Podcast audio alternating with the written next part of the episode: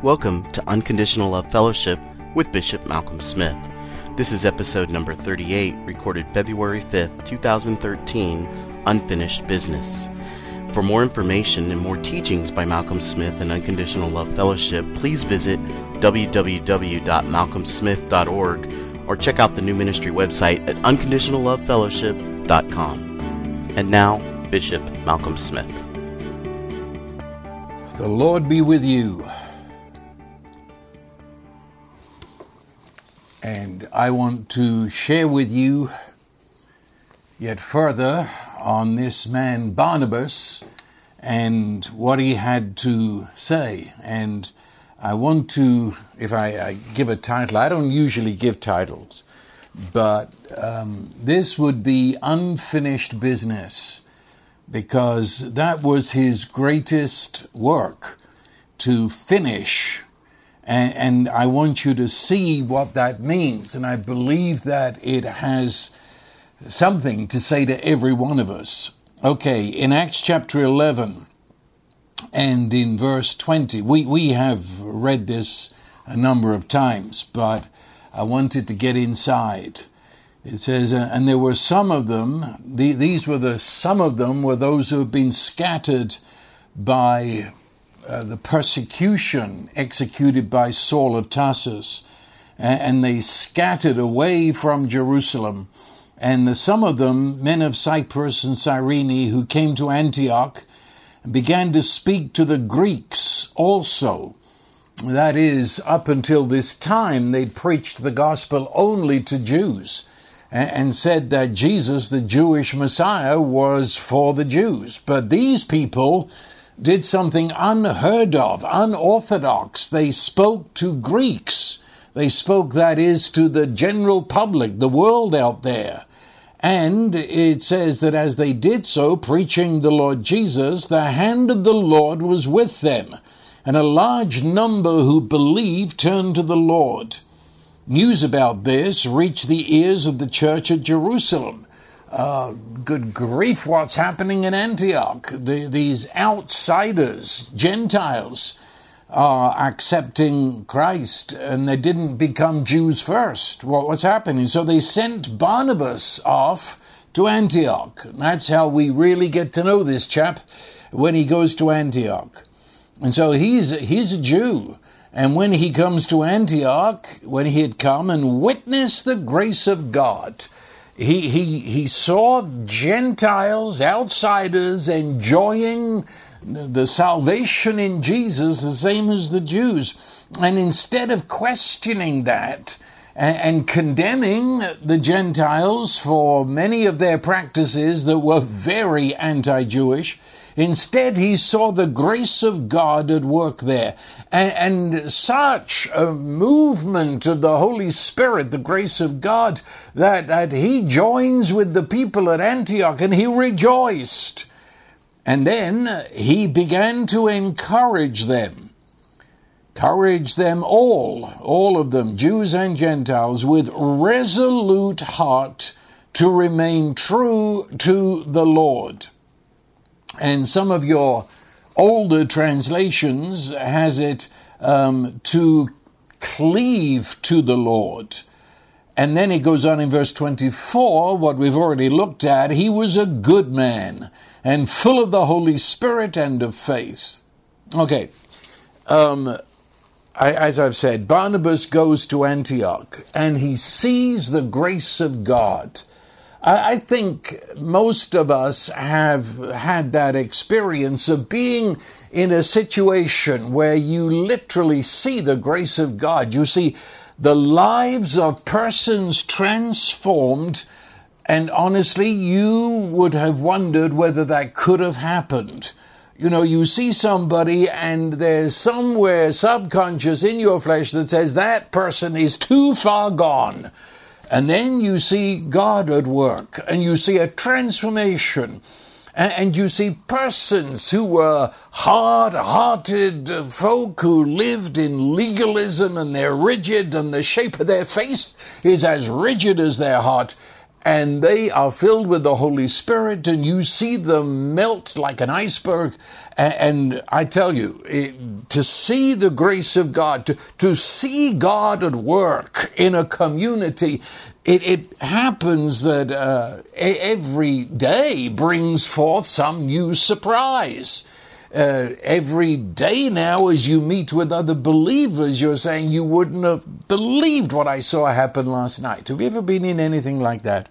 um, new discoveries of who we are in Christ, new vistas, horizons open up as we realize that we are in Christ and He is in us. New wonders. And of course, I'll call them glorious upsets because things that we thought were this is the way it is, and then the Holy Spirit comes and we begin to see it, it's different, and we start leaving things behind that we thought we'd never leave behind, um, ways of doing things.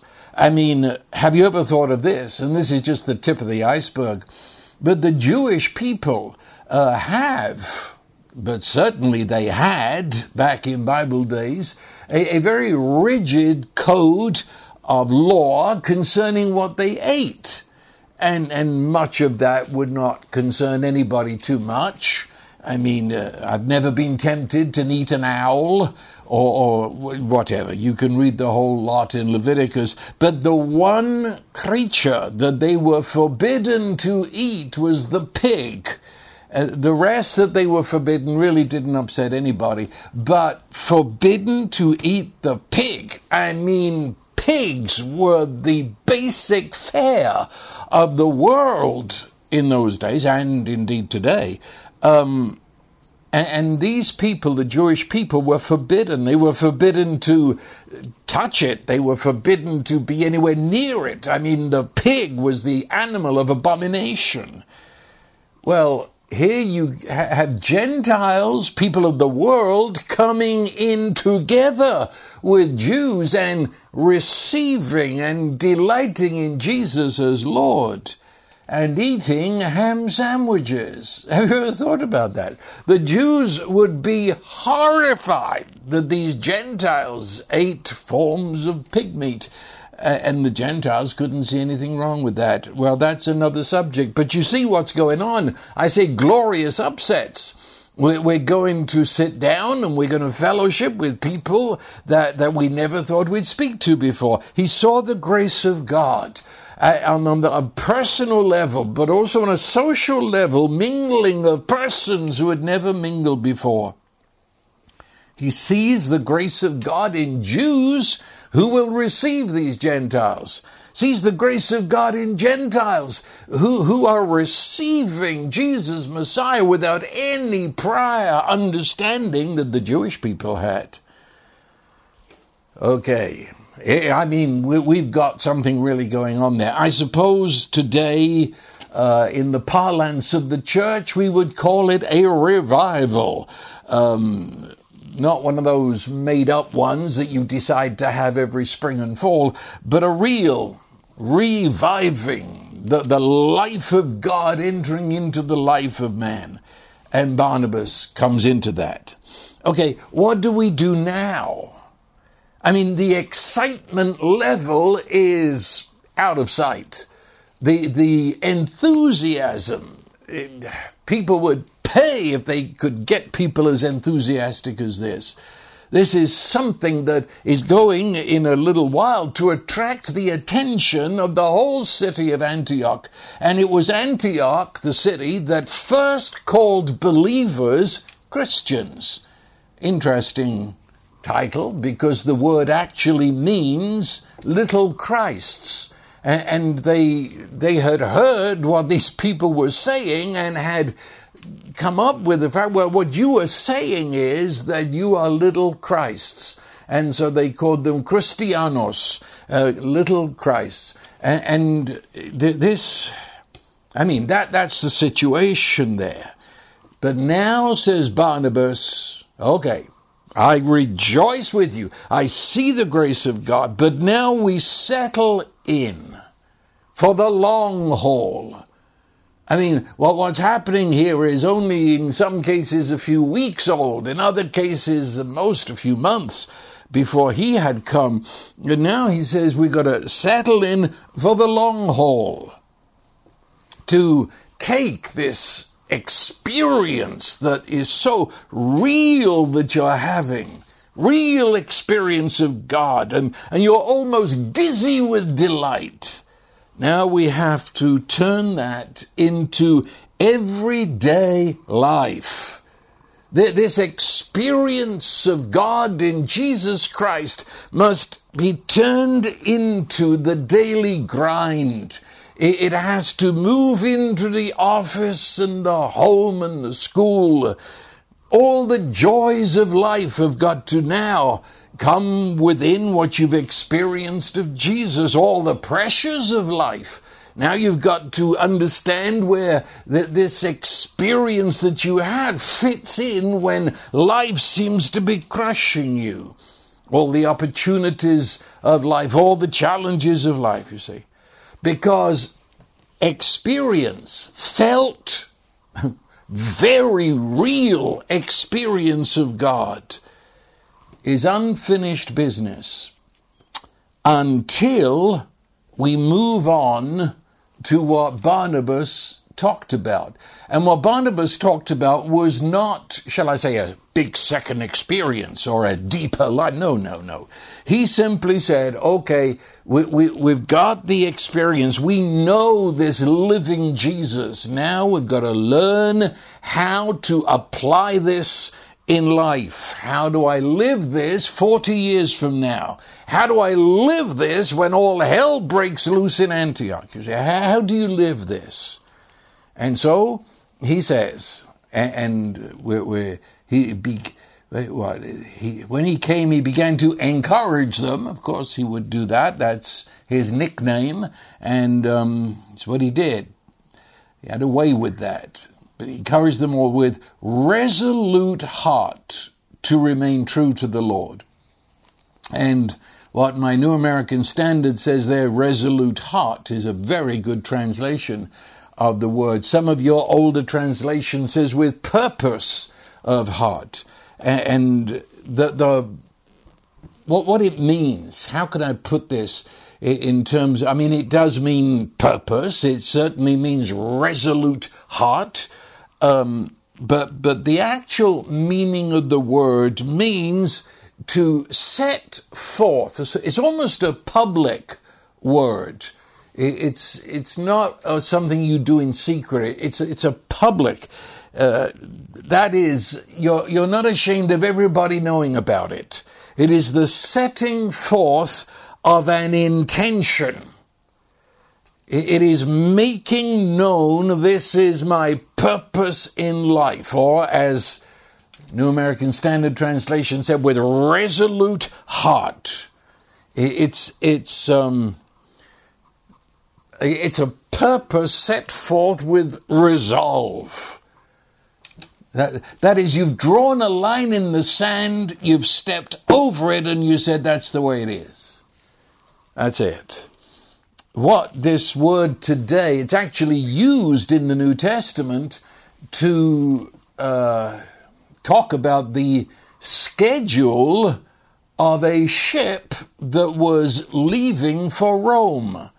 And, so um, it, it, describes how the weather was bad, and and then they finally got on way, and, and their scheduled time of departure was was made okay.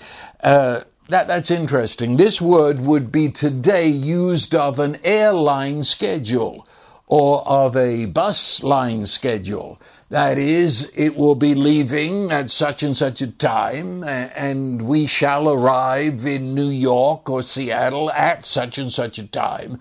That, that's what this word is. It's, it's an announced proposal. And without it, you've got disaster. Uh, I mean that uh, keeping to the idea of airline. I mean, if okay, when when I was in a certain part of Africa, um, I think it was Zambia, and um, I had got to get to Paris and from Paris to London and, and so on, and I, I, came out of the bush. I had to get, I was a hundred miles inside the jungle and had to come to Lusaka, the capital of Zambia. And I was there an hour ahead of time for my flight, and uh, there's no plane. I said, well, where's the plane? Uh, and they looked at me with that, the blink of an eye and said, the pilot wanted to leave early. okay. And so my plane had would leave the next day. I almost had to camp out to make sure I caught the pilot when he felt like leaving. That that's an airline without a schedule. That's a life without a purpose. You see, it's that that's what this word means. It's not we're just going to drift somewhere. It's not going to be that we're going to take off if we feel like it. Uh, not take off when we feel like it. Uh, we'll land whenever we happen to. No, there's a schedule. It's it's a public schedule. The world knows that if you arrive there ten minutes after the schedule says they've left, they'll have left. So that, that's what this word means. It it's also would be used of a business proposal that, that you lay out, this is what we're going to do. And, and if that's what you're going to do, the persons that you are sharing it with expect you to do it. It's a, it's a purpose. That, that's this word. And, and it's got in it the definite idea, which is captured in my translation, uh, as a resolve. There, there's, and there's nothing iffy about it. There, there, there's nothing drifting here. We are moving. In fact, this word is used of God Himself. The triune God, the Father and the Son and the Holy Spirit are described in the scripture with an eternal purpose. In fact, if you're familiar with the scripture, you will have read that, especially in the New Testament. The eternal purpose of God. Um, in the prophet Isaiah, he speaks about the purpose of God quite strongly that eternal purpose, that is, it was a purpose that was there before creation, before the clock started ticking, and it will be after this creation has been turned into the new heaven and the new earth. It's, it's, it's a purpose. And it's the resolution of God's own heart, and that is his resolve his, shall I dare to say it, his business proposal as he is going to create is that you and I, please hear me, this was his purpose, that you and I, the human being, should be joined to him. God the Son would take our humanity, our human stuff, and become one with us to the point where he's an authentic human. He has joined the human race and calls us brothers and joins us into him. He's one with us. And because he's God, he he includes all of us in this and and he carries us through death resurrection that, that's the purpose of God. Read Ephesians, read, read Colossians. It speaks of this purpose. Read Titus. It speaks of this purpose. This is the why behind creation. Barnabas is telling these people then, in effect, they've got to have this purpose. And it's a purpose where how can I put it? They they purpose the the believers of Antioch. They purpose to yield to and pursue and make central to their life the purpose of God. They are purposing with God's purpose. They are resolving with God's resolution. They are saying amen to the reason God created us. And that amen is that Jesus Christ is my life. It, it, means they're going to think his thoughts. We think God's thoughts with him as they're revealed in Scripture. It, we, we think God's thoughts concerning Jesus. It, we, we, we do not think of Jesus as humans think of him. I mean, regular outsider humans who just say he's a good man, he's a great philosopher, uh, all that rubbish. No, we, we, we think God's thoughts. We, we think the thought where the Father says, You are my beloved Son, in whom I'm well pleased. That, yes, that's, that's how we think of him. We think of him as the Son of God, revealed as such in the resurrection, yes. Uh, that, that, that's Jesus. He's, he is the purpose of God. But then we think God's thoughts about us. Have you thought about that? God, what, what does God think about you right now? Well, if, if we have this purpose, we think God's thoughts about us, as opposed to my own flesh thoughts about me, which are always uh, putting me down in some way or another, or Satan's thoughts, which are always accusing us.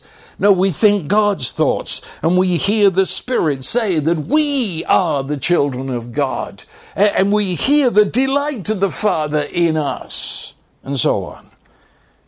We have faith in His faithfulness, that He who began the good work in you will perform it. It's His purpose. This is, this is God's goal, plainly set forth in Scripture and finally in Jesus and it's now the goal of believers. And and so with purpose, with purpose, um, I, I, tell you, you you have an illustration of this with Ruth. Do you remember Ruth, that little tiny book after the book of Judges in the Old Testament? And do you remember she was a Moabite? That is a non-Israelite. And, um, they, she comes with her mother-in-law Naomi, and they come to the edge uh, of Israel. There's the border between Moab and Israel, and, and Naomi says, Go home, I've got nothing for you. You're a stranger here. You're and and Ruth says those, those unbelievable words, where you go, I go, where you dwell, I dwell, and so on. That that we are absolutely one and you cannot shake me off. It is my resolve to become part of the people of God. You see, without this, and let's be very frank about it, however glorious this is that Barnabas saw in Antioch, however real it was, it's unfinished business because it's we, we are almost blinded by the light that is shining upon us.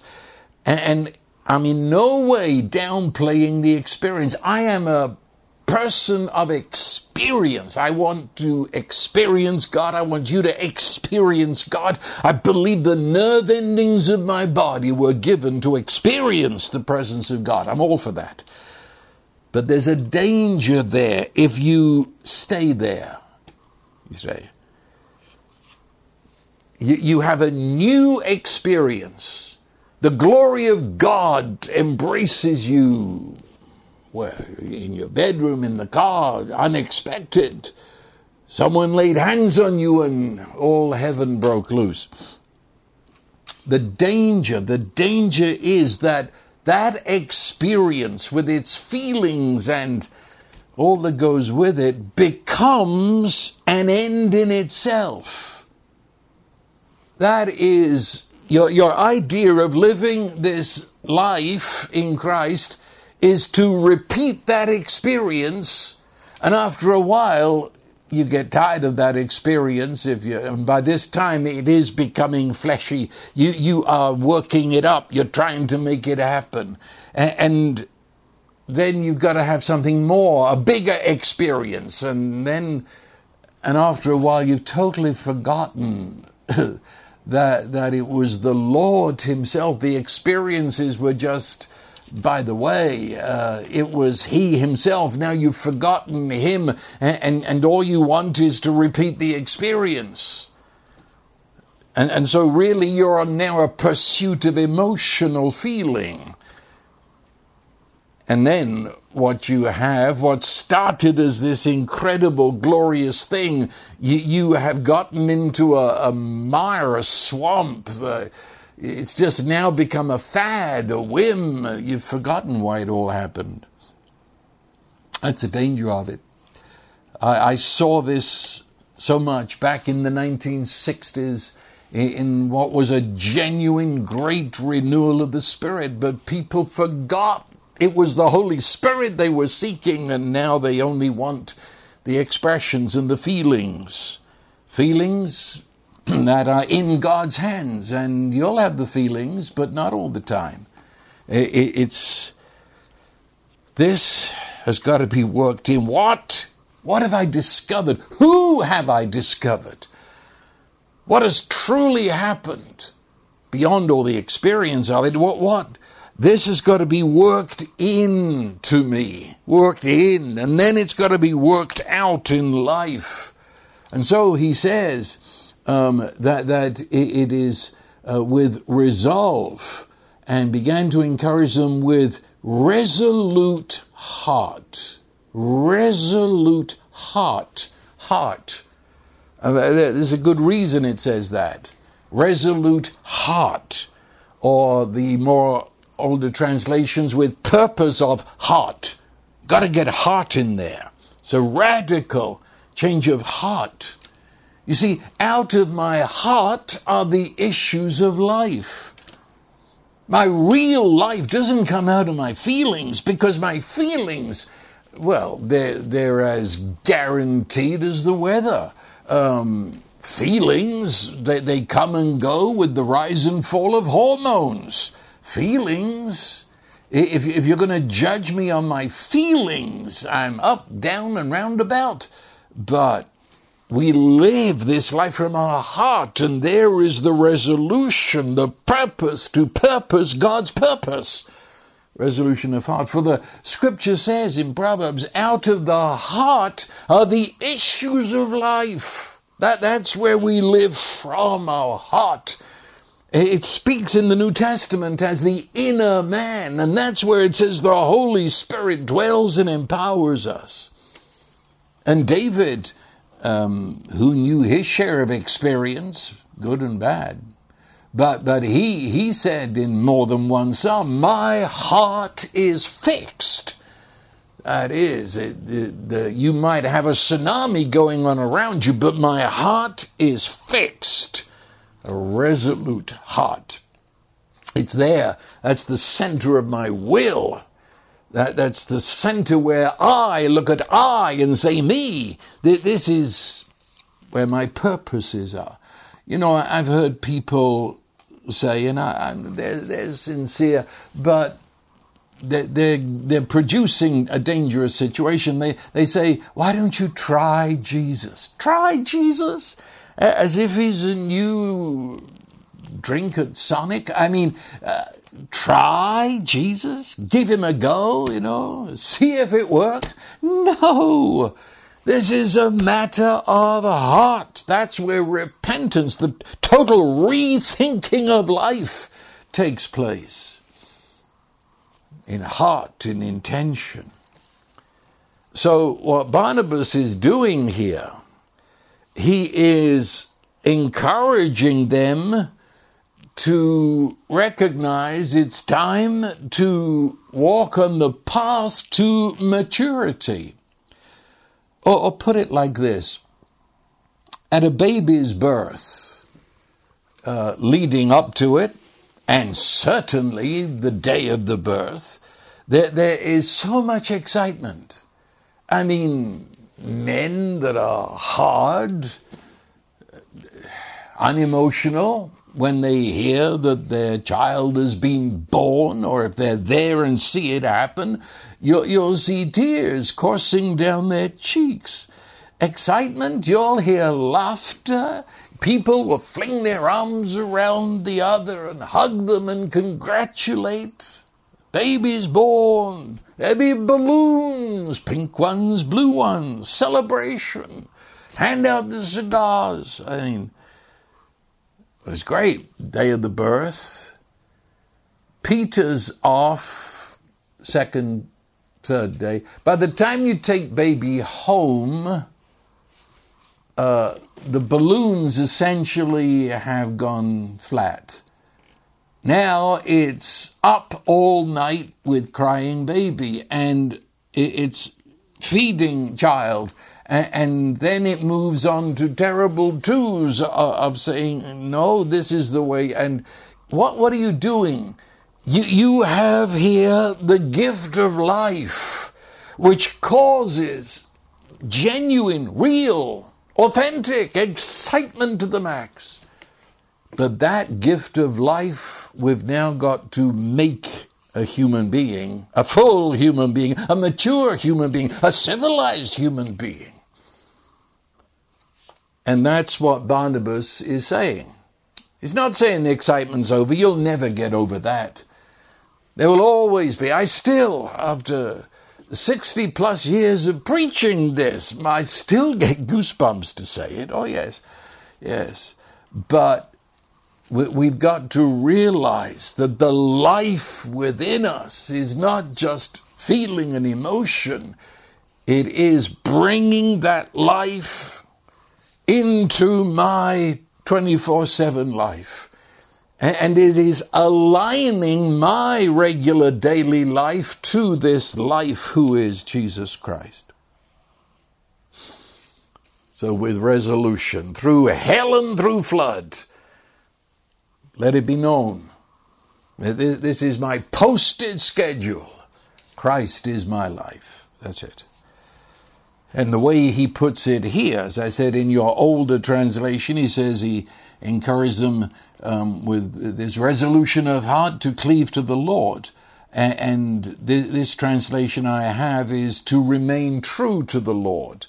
And if you have my translation, New American Standard, you will notice that the word true is in italics, which means the translators put that in there to make sense. Well, I wish they hadn't done that because it's not part of the Greek words there. The word remain, that's, that's the word. Uh, leave out the true if you're, you're reading this one or that word, I'll get to it in a moment, cleave to the Lord. The actual word that is used there, which is translated here as remain, um, it, it's made up in the Greek language of two words. It's prosmeno and, and pros. That, that means huh, almost what I've just been saying, not quite, but it means a deliberate resolve as one moves toward a definite goal. Pros, that's the first word that makes up this big word of two words. Um, it's a deliberate resolve that is moving me. It's a moving word, moving. I am moving toward a definite goal. Well, that goal has been set. That's the purpose. But now I am moving toward that. And what is the goal I'm moving toward? And the word in the Greek, the second word within this one word is meno, and that means to remain, remain, or to stay. And it is translated so many times in John's Gospel and John's letters as abide. Yes, Remember when Jesus said, Abide in me, I abide in you? Remember that? Well, that's half of this word that he's using here. Um, you, you could say that he encouraged them to, to have a purpose in which they, with all energy, moved toward and continued to move toward abiding, that, that's what the word means. Which abiding means to stay in a place or to stay rooted in a certain state. State in the sense of a state of mind, a state of my spirit. It means to remain, to stay, abide in a relationship or it means to stay, make your home in a certain truth. All, all of these words, uh, we, we have come to see the truth that is, is in Jesus. He said, remain there, put your stakes down, This is now your home for life and forever. This is the truth. You have come to know Him. Well, stake it down. This is how you live every day of your life. This has got to be worked into your office, in your factory, in your school. This is going to be worked into your entire home situation. The, the, the, stay there, remain there, be unbudgeable, immovable. that you, you've you've entered into a new state, a very new world. Well, learn learn to stay there.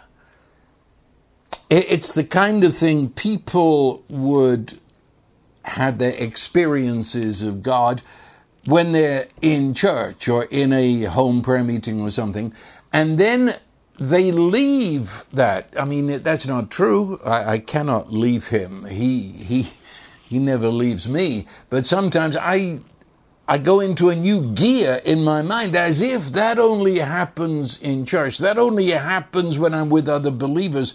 Now I go back to work as usual. No, you don't. You see, he's saying, remain there. This is your state of life now. This, this is how you do everything. Everything happens within this. Remain faithful. Remain when, when there's opposition, when it seems all the world and your very flesh itself says no to your remaining, you remain, you stand. Uh, Paul speaks of this in Ephesians 6 when, when speaking of when Satan, the evil day, hurls his worst against you. And, and he says, In that day, stand. And having done all, stand. Okay. And, and I've already used that. It, it, it speaks of home. Home is where you abide. In fact, in Old English, we would call our home our abode. That's where you live, it's where you remain. And even when uh, one would go off on a trip, you know where your anchor is. You know that you haven't switched houses and homes to the motel room. You know that. You, you know that though you're in a motel room, uh, your heart, your anchor, your belonging is in that place you call home. And to there you will return. It's home, it's your anchor. Okay. That's this, this word. That's this word that Barnabas used. That, that this which is right now exciting you. Now, now don't, don't necessarily lose the excitement. That's not the point of the verse. But it is to now come down into your heart, come to your center, get into the engine room of your life, and recognize this is where you live now. And therefore, all of your life has got to be aligned to the truth that you're now seeing. I said I would get to that word cleave. It's uh, I, I, get to it because um, it's an interesting word. And of course, it's not part of our regular English today, so they dropped out that word and replaced it very correctly with remain. But cleave, it's an Old Testament word. And I believe that it's used here with a, a hark back to the Old Testament.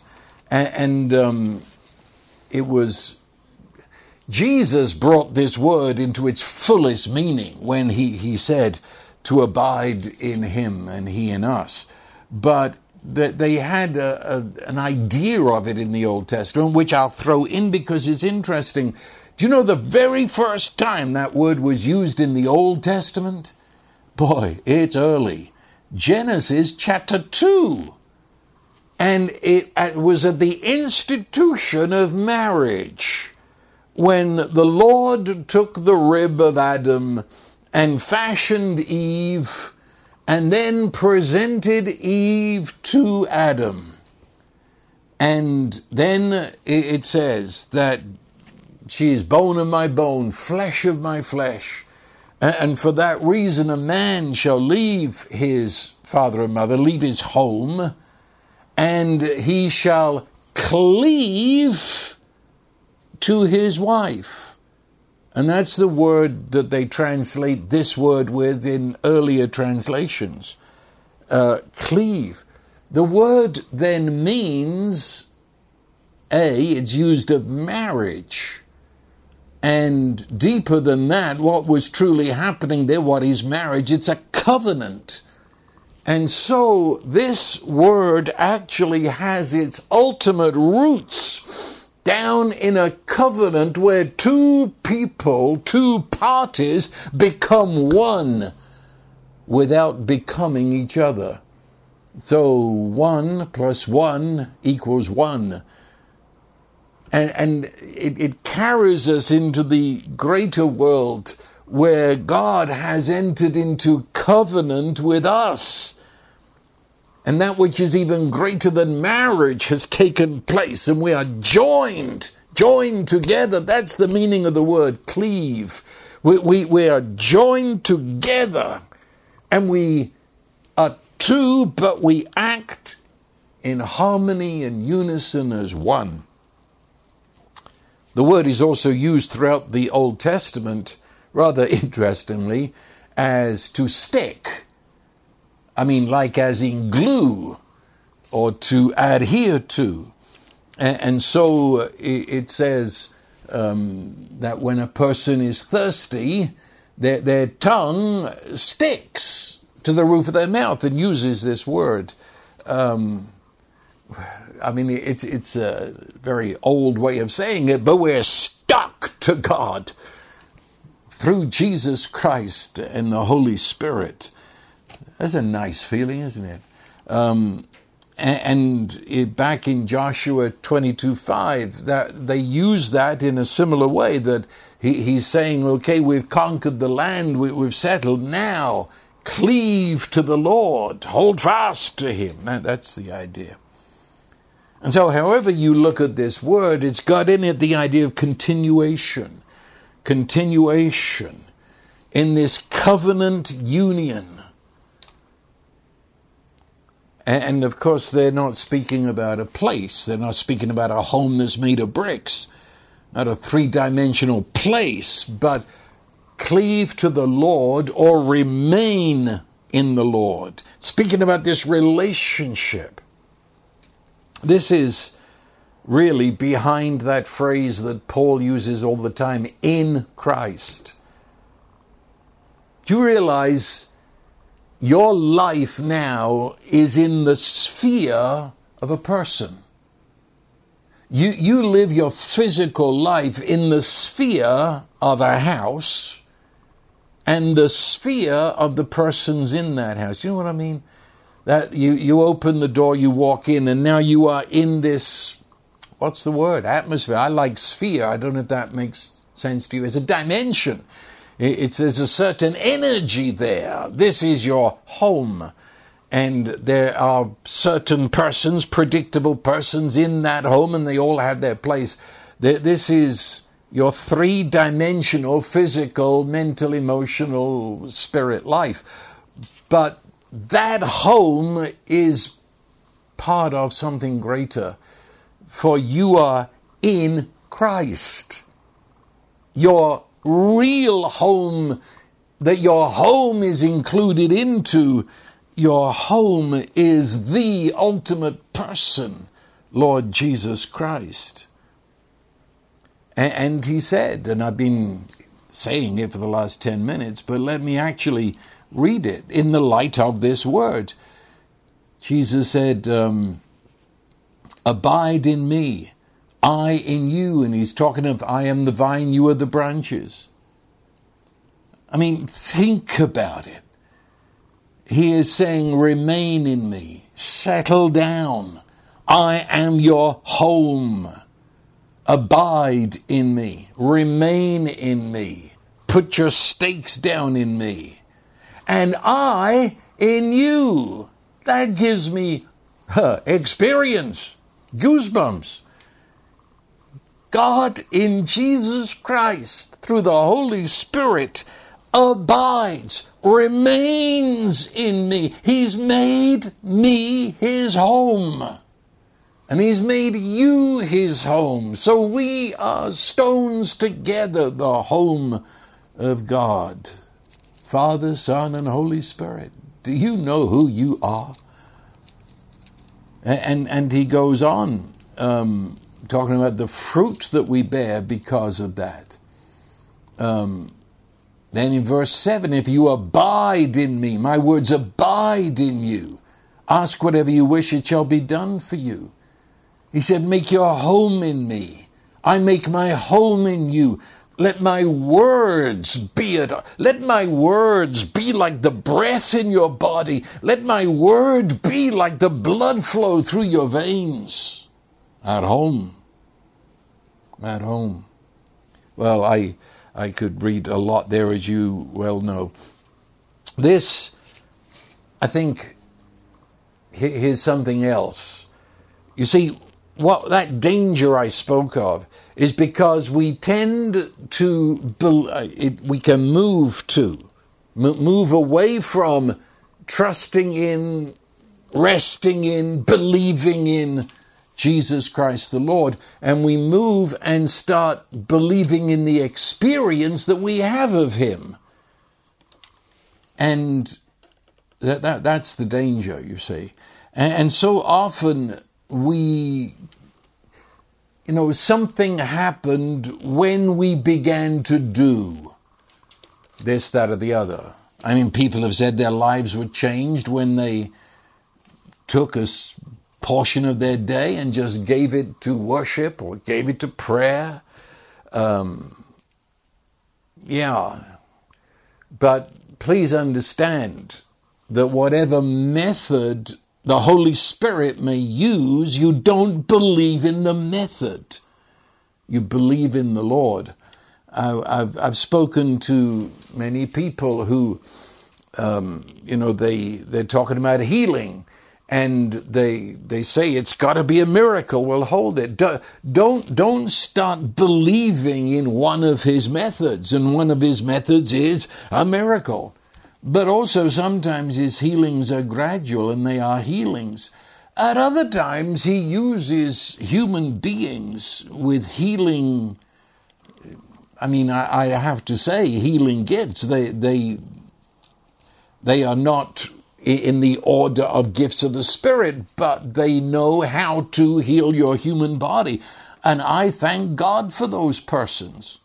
You see, doctors.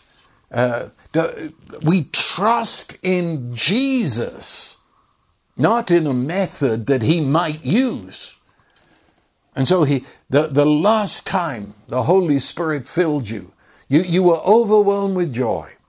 Well, don't, don't, don't mistake the overwhelmed with joy with the Holy Spirit.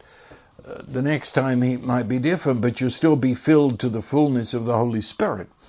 And, and, and so it is that um, we, we, we've got a zero. We, re, we remain in this relationship with Him. We always come back to that. And sometimes there are feelings and sometimes there are not. And sometimes the, the feelings we had last time are completely absent. But that's neither here nor there. That's just, we don't trust those feelings. We don't trust the experience as being that's it. It's just something that was because of our walk with Jesus. And it's that walk with Jesus. It's coming back to remain in Him.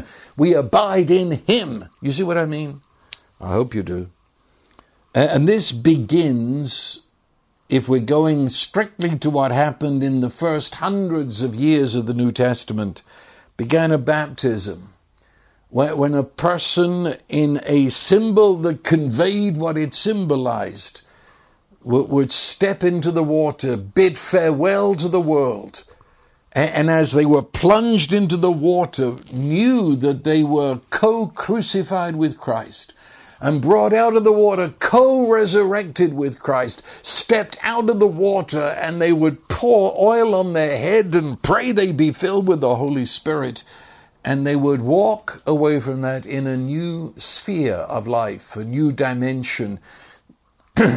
and they would put down their stakes. That's where they lived. That's who they were. And for that, tens and tens of thousands of them died as martyrs. because that's who they were. And if the world wants to kill, that's who they are, they'll have to do it. Um, and, and, that moment uh, in baptism was continued, uh, like in Romans 6, which of course talks about baptism, uh, but it says, Let not sin have dominion over you. Yes, in this new dimension, you're not the plaything of sin. Um, and, and you turn upon old lifestyles and behaviors. So in Ephesians 4 and Colossians 3, it says, put off. Put it. It, the, these behaviors of bitterness and anger and malice and gossip and slander and all the rest there, it lists them in Ephesians 4, Colossians 3. Put them off. And the word in the Greek language is so strong, it means to pick it like a filthy garment that's vermin ridden, hopping with fleas, and you fling it from you, put it off. Good grief, how could I ever have worn this? Yes, that's abiding. That's you, you, you, Jesus Christ is my life, and so I put on Christ is a word from these epistles, which doesn't mean um, that you sort of pick up Jesus and put him on like a, a coat. It, it, means you become who you truly are. And those behaviors just have to go. They are inconsistent with who I am in Christ. So I, I am I'm laying down the foundations of a life that is lived in the dimension. Or as Philippians 2.12 says it, you, you know that scripture. So work out your salvation with fear and trembling, for it is God who works in you to will and to do of his good pleasure. The, the expression there, work out, actually is a farmer's word in the original language. It means bring it to harvest. That is, the farmer plants the seed and now he must do whatever's necessary to bring it to harvest. So Paul is saying, work out your salvation. He's saying, bring your salvation to harvest. Put off everything that is distracting. Put away from you everything that would smother it and, and call forth Call forth, uh, let your salvation grow and, and take on your whole life and move into every area of life. Work out your salvation. Work it out. This is, this is your life. It's not just something you put on the shelf and say that happened once. Like I met uh, so often dear people in churches where they do believe in an experience of the Holy Spirit, but uh, they, they look at it as that it happened once. I met a man and I, he said, I, I was filled with the Holy Spirit 40 years ago. well, that's, it's like going to the Smithsonian. I, I'm not interested in what happened 40 years ago. What about right now, you see? And, and, and so we put off all these things that belong to the old life. They don't, they're not me anymore. That's why I can put them off. And I put on, I, I assume to myself the behaviors that are indeed me, Christ living in me. And Paul said, You can do this because it is God, God the Holy Spirit, who is working in you. And that word work is energia, the mighty energy of God love works in you to will and to do of His good pleasure. We abide. And it's by the Holy Spirit we do this. Uh, I don't have time to go into it, but in you can look at it in First John chapter three, verse twenty-four, and it speaks of uh, we abide in Him, He abides in us, and then he goes on. We know this because of the Spirit who is within us. It's the Holy Spirit that makes this happen, uh, and so we we do we do this with, with announced intention we, we recognize, we, it's the old word that was used in the church since forever, our confession, the confession of our faith. That is the stating together with God. I say about me, I say about him, I say about life what God is saying. And that, that's my schedule. This is, this is who I am, this is where I'm going. And it's, it's the total movement of my being to abide in Him, to remain in this. And I say again, in that you will have many experiences. Just don't make your Christian life or don't define your Christian life by the experience. Enjoy the experience, but you are remaining in Jesus by the Holy Spirit, and, Jesus is in the Father. You are in Christ, in God. And there are times when you don't feel a thing. You just remain in Him and know that He cannot fail. He's remaining in you. Oh, yeah, there is warfare to this. You know, there are thoughts that spontaneously arise within us.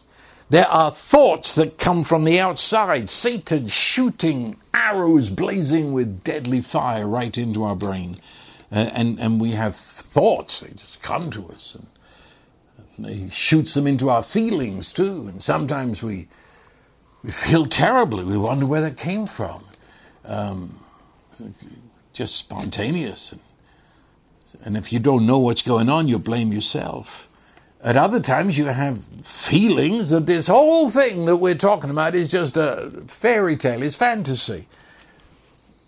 And at such times, you anchor down into who you truly are, beyond feelings in your very heart, and you declare the truth. You declare it. You, you declare that it bees, it is. And so you grow in grace and in the knowledge of the Lord Jesus, as they did in Antioch, to the point where people looked at them and say they are little Christs. Well, I think I'm done for tonight, but I, I really pray that you, you may hear what I'm seeking to share with you and, and settle in for the long haul. This is not a fad, it's not a whim. It's not a feeling that passes through you. It is the presence of Jesus Christ dwelling in you. His home is in you through the Holy Spirit. And if He is in you, the Father is in you. And if you are in Him, you are in the Father. You're all wrapped up in the Holy Trinity. What a life! What a life. The blessing of God who is Almighty Love, the Father, the Son, and the Holy Spirit. His blessing, His enlightenment, His revelation within you, His embrace of love be with you this night, this week, and forevermore. So I bless you, and so it is. Amen.